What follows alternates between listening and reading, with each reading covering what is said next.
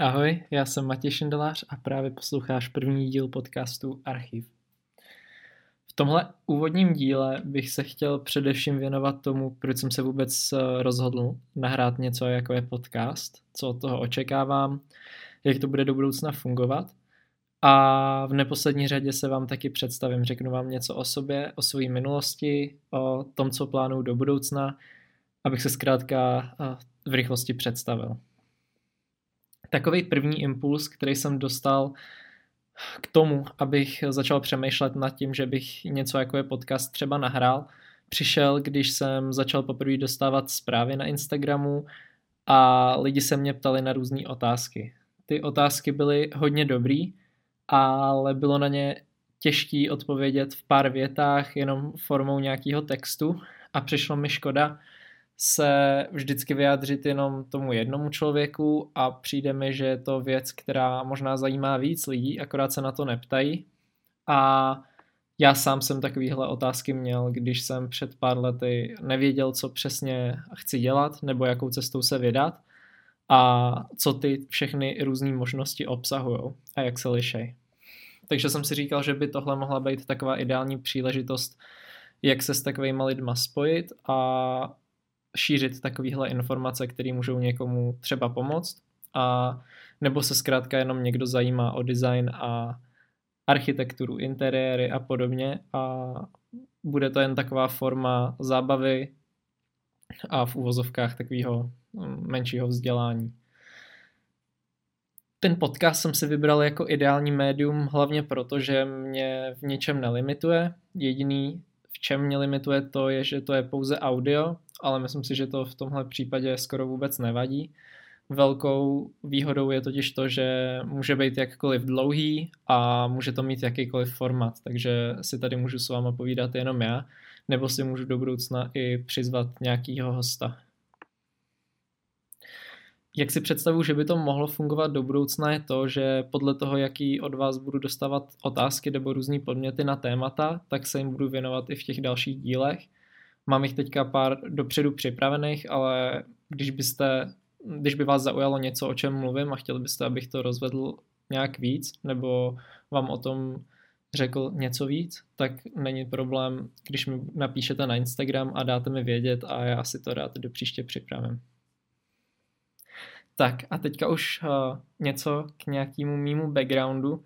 Já totiž na Instagram moc věci ze svého osobního života už nezdílím, Dělal jsem to dřív a dělám to možná, jestli vás mám v Close Friends, ale jestli mě neznáte z reálného života, tak, uh, tak mě asi moc dobře neznáte podle Instagramu, znáte asi jenom moji práci.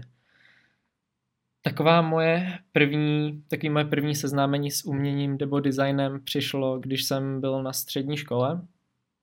Začal jsem se ve volném čase věnovat focení jako úplný amatér – ale postupem času jsem si říkal, že bych si mohl vytvořit nějaký portfolio, abych pak mohl oslovovat různý klienty anebo získával lepší uh, a zajímavější příležitosti v oboru. A tak jsem se jednoho dne rozhodl, že bych mohl napsat pár umělcům, který jsem na české a slovenské scéně sledoval a poprosil je o to, jestli bych jim nemohl nafotit uh, něco na koncertech. A ku podivu všichni odpověděli, že to není problém, No a já jsem tak pak během měsíce nebo dvou během toho, co jsem se učil na maturitu, objel eh, pár měst v Česku a na Slovensku. A získal jsem tak vlastně docela dobrý portfolio, co se týče třeba nějaký koncertní fotografie. Každopádně to mi moc dlouho nevydrželo, fotit mě baví sice doteď, ale neviděl jsem v tom pro sebe nějakou budoucnost, asi mě to úplně nenaplňovalo, i když focení mám do dneška hrozně rád ale asi spíš jako hobby, ne jako profesi. A rozhodl jsem se, že si najdu nějaký jiný médium, který mi bude sedět o něco víc a tím se stalo kreslení.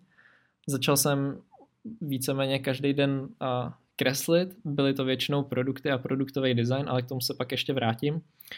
No a zjistil jsem, že to je něco, co mě hrozně moc baví a mám k tomu sám od sebe takovou přirozenou motivaci, protože předtím, než jsem vždycky šel do školy, tak jsem vstával ráno, abych mohl něco nakreslit, odpoledne jsem kreslil a vytvářel jsem k tomu takový zajímavý content na Instagram, který už teda teďka asi neuvidíte, protože myslím, že jsem to všechno archivoval, ale třeba to někdy, třeba to někdy ukážu v rámci toho, až se budeme bavit zase o nějakém tématu, který třeba tomu kreslení bude blízký. Každopádně to bylo v době, kdy jsem končil střední školu a říkal jsem si, že by možná byl dobrý nápad, kdybych to kreslení vzal a začal ho dělat i na výšce, protože bych mohl vlastně spojit příjemný s užitečným a studovat něco, co mě hrozně baví a čemu se věnu dobrovolně a sám od sebe. A to jsem taky udělal. Po tom, co jsem dokončil střední, jsem se vydal do Velké Británie, do Londýna studovat právě průmyslový design. A průmyslový design, kdybych to měl nějak popsat, je právě spojení, něco jak takový spojení umění a technických věcí, kdy vy si můžete vybrat, jakou tou přesnou cestou se vydáte. Úplně ze začátku se to dělí na takové dvě cesty, na tu humanitní a víc technickou. Ta humanitní se zabývá spíš designem různých služeb a nebo softwaru a ta víc technická se zabývá vývojem hlavně fyzických produktů. Tu jsem se vybral já a během toho, co jsem na té škole byl, jsem se učil o různých materiálech, byla tam, byly tam nějaký základy fyziky, matiky, ale co bylo dobrý je to, že tam bylo právě i to technické kreslení a pak i umělecké kreslení, kterým jsem se asi věnoval ze všeho nejradši. Abych vám tak nějak přiblížil to studium, nebo jak to probíhalo, tak jsme ten týden měli rozdělený do takových dvou částí, kdy tři dny z toho týdne, většinou to bylo právě pondělí, úterý a středa, jsme se věnovali studiu jako takovému, takže jsme měli dopoledne přednášky a odpoledne jsme měli takový tutoriály, oni tomu říkali tutoriály. A fungovalo to tak, že jsme si většinou na těch přednáškách představili nějaký téma, nějaký obor a na těch tutoriálech jsme to následně pak aplikovali prakticky. No a ty zbylý dva dny v týdnu jsme měli workshopy a to znamenalo, že jsme byli rozřazení do menších skupinek, které se věnovaly práci s určitýma materiálama. A bylo to, mohlo to být dřevo, mohlo to být kov, plast, sklo a podobně. A vždycky jsme se tomu v rámci těch bloků věnovali. To znamenalo, že jsme si většinou vybrali nějaký produkt, který byl tvořený z větší části tím materiálem, o kterém jsme se učili, takže když to řeknu třeba jako příklad dřevo, tak já jsem si vybral noční stolek a dostal jsem od nich úplně surový materiál, takže normální dřevo. A dostal jsem za úkol to během třeba dvou týdnů právě proměnit do finálního produktu nočního stolku, který bude složený, nalakovaný a bude funkční. Takže vlastně takový výsledný produkt.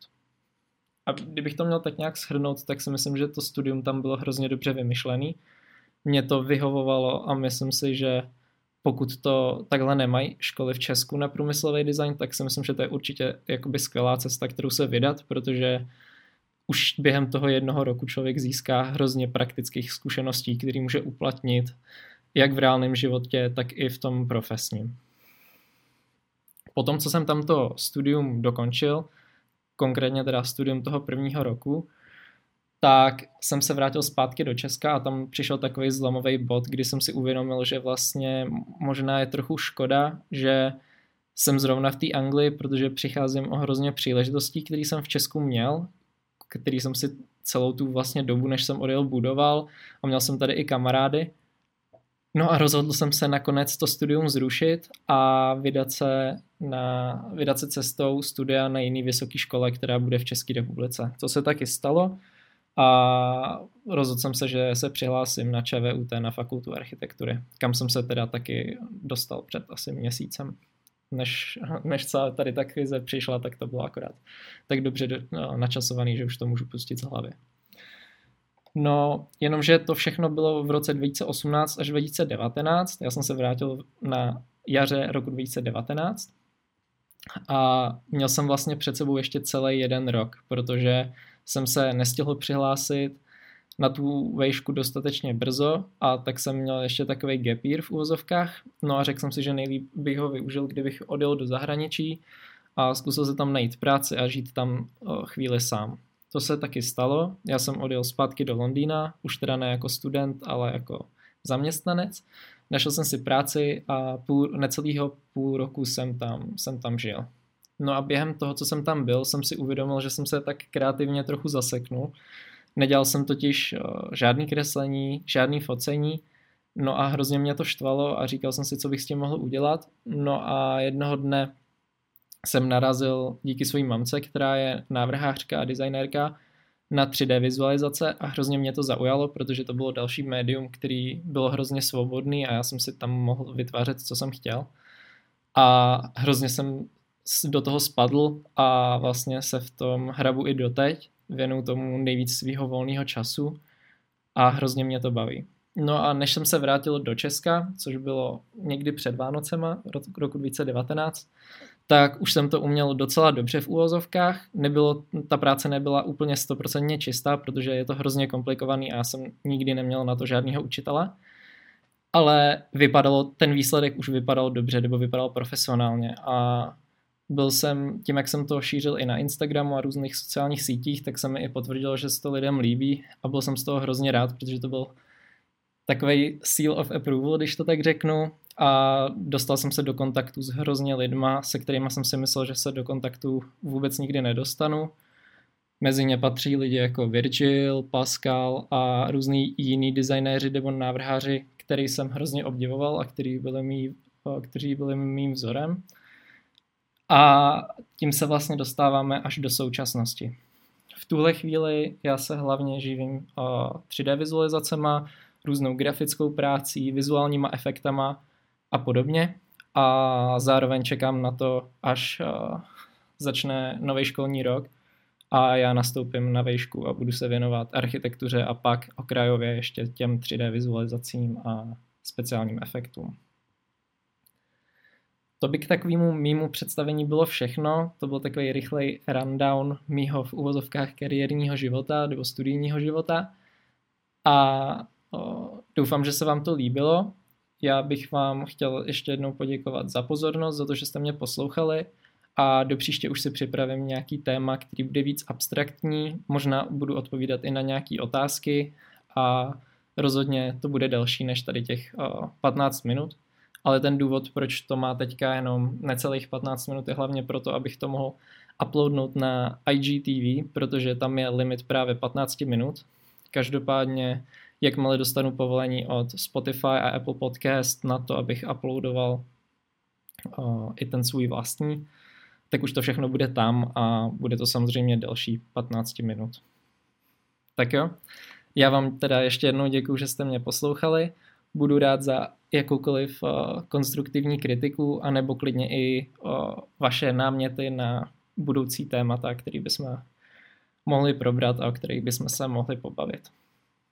Děkuju moc, mějte se hezky a ahoj.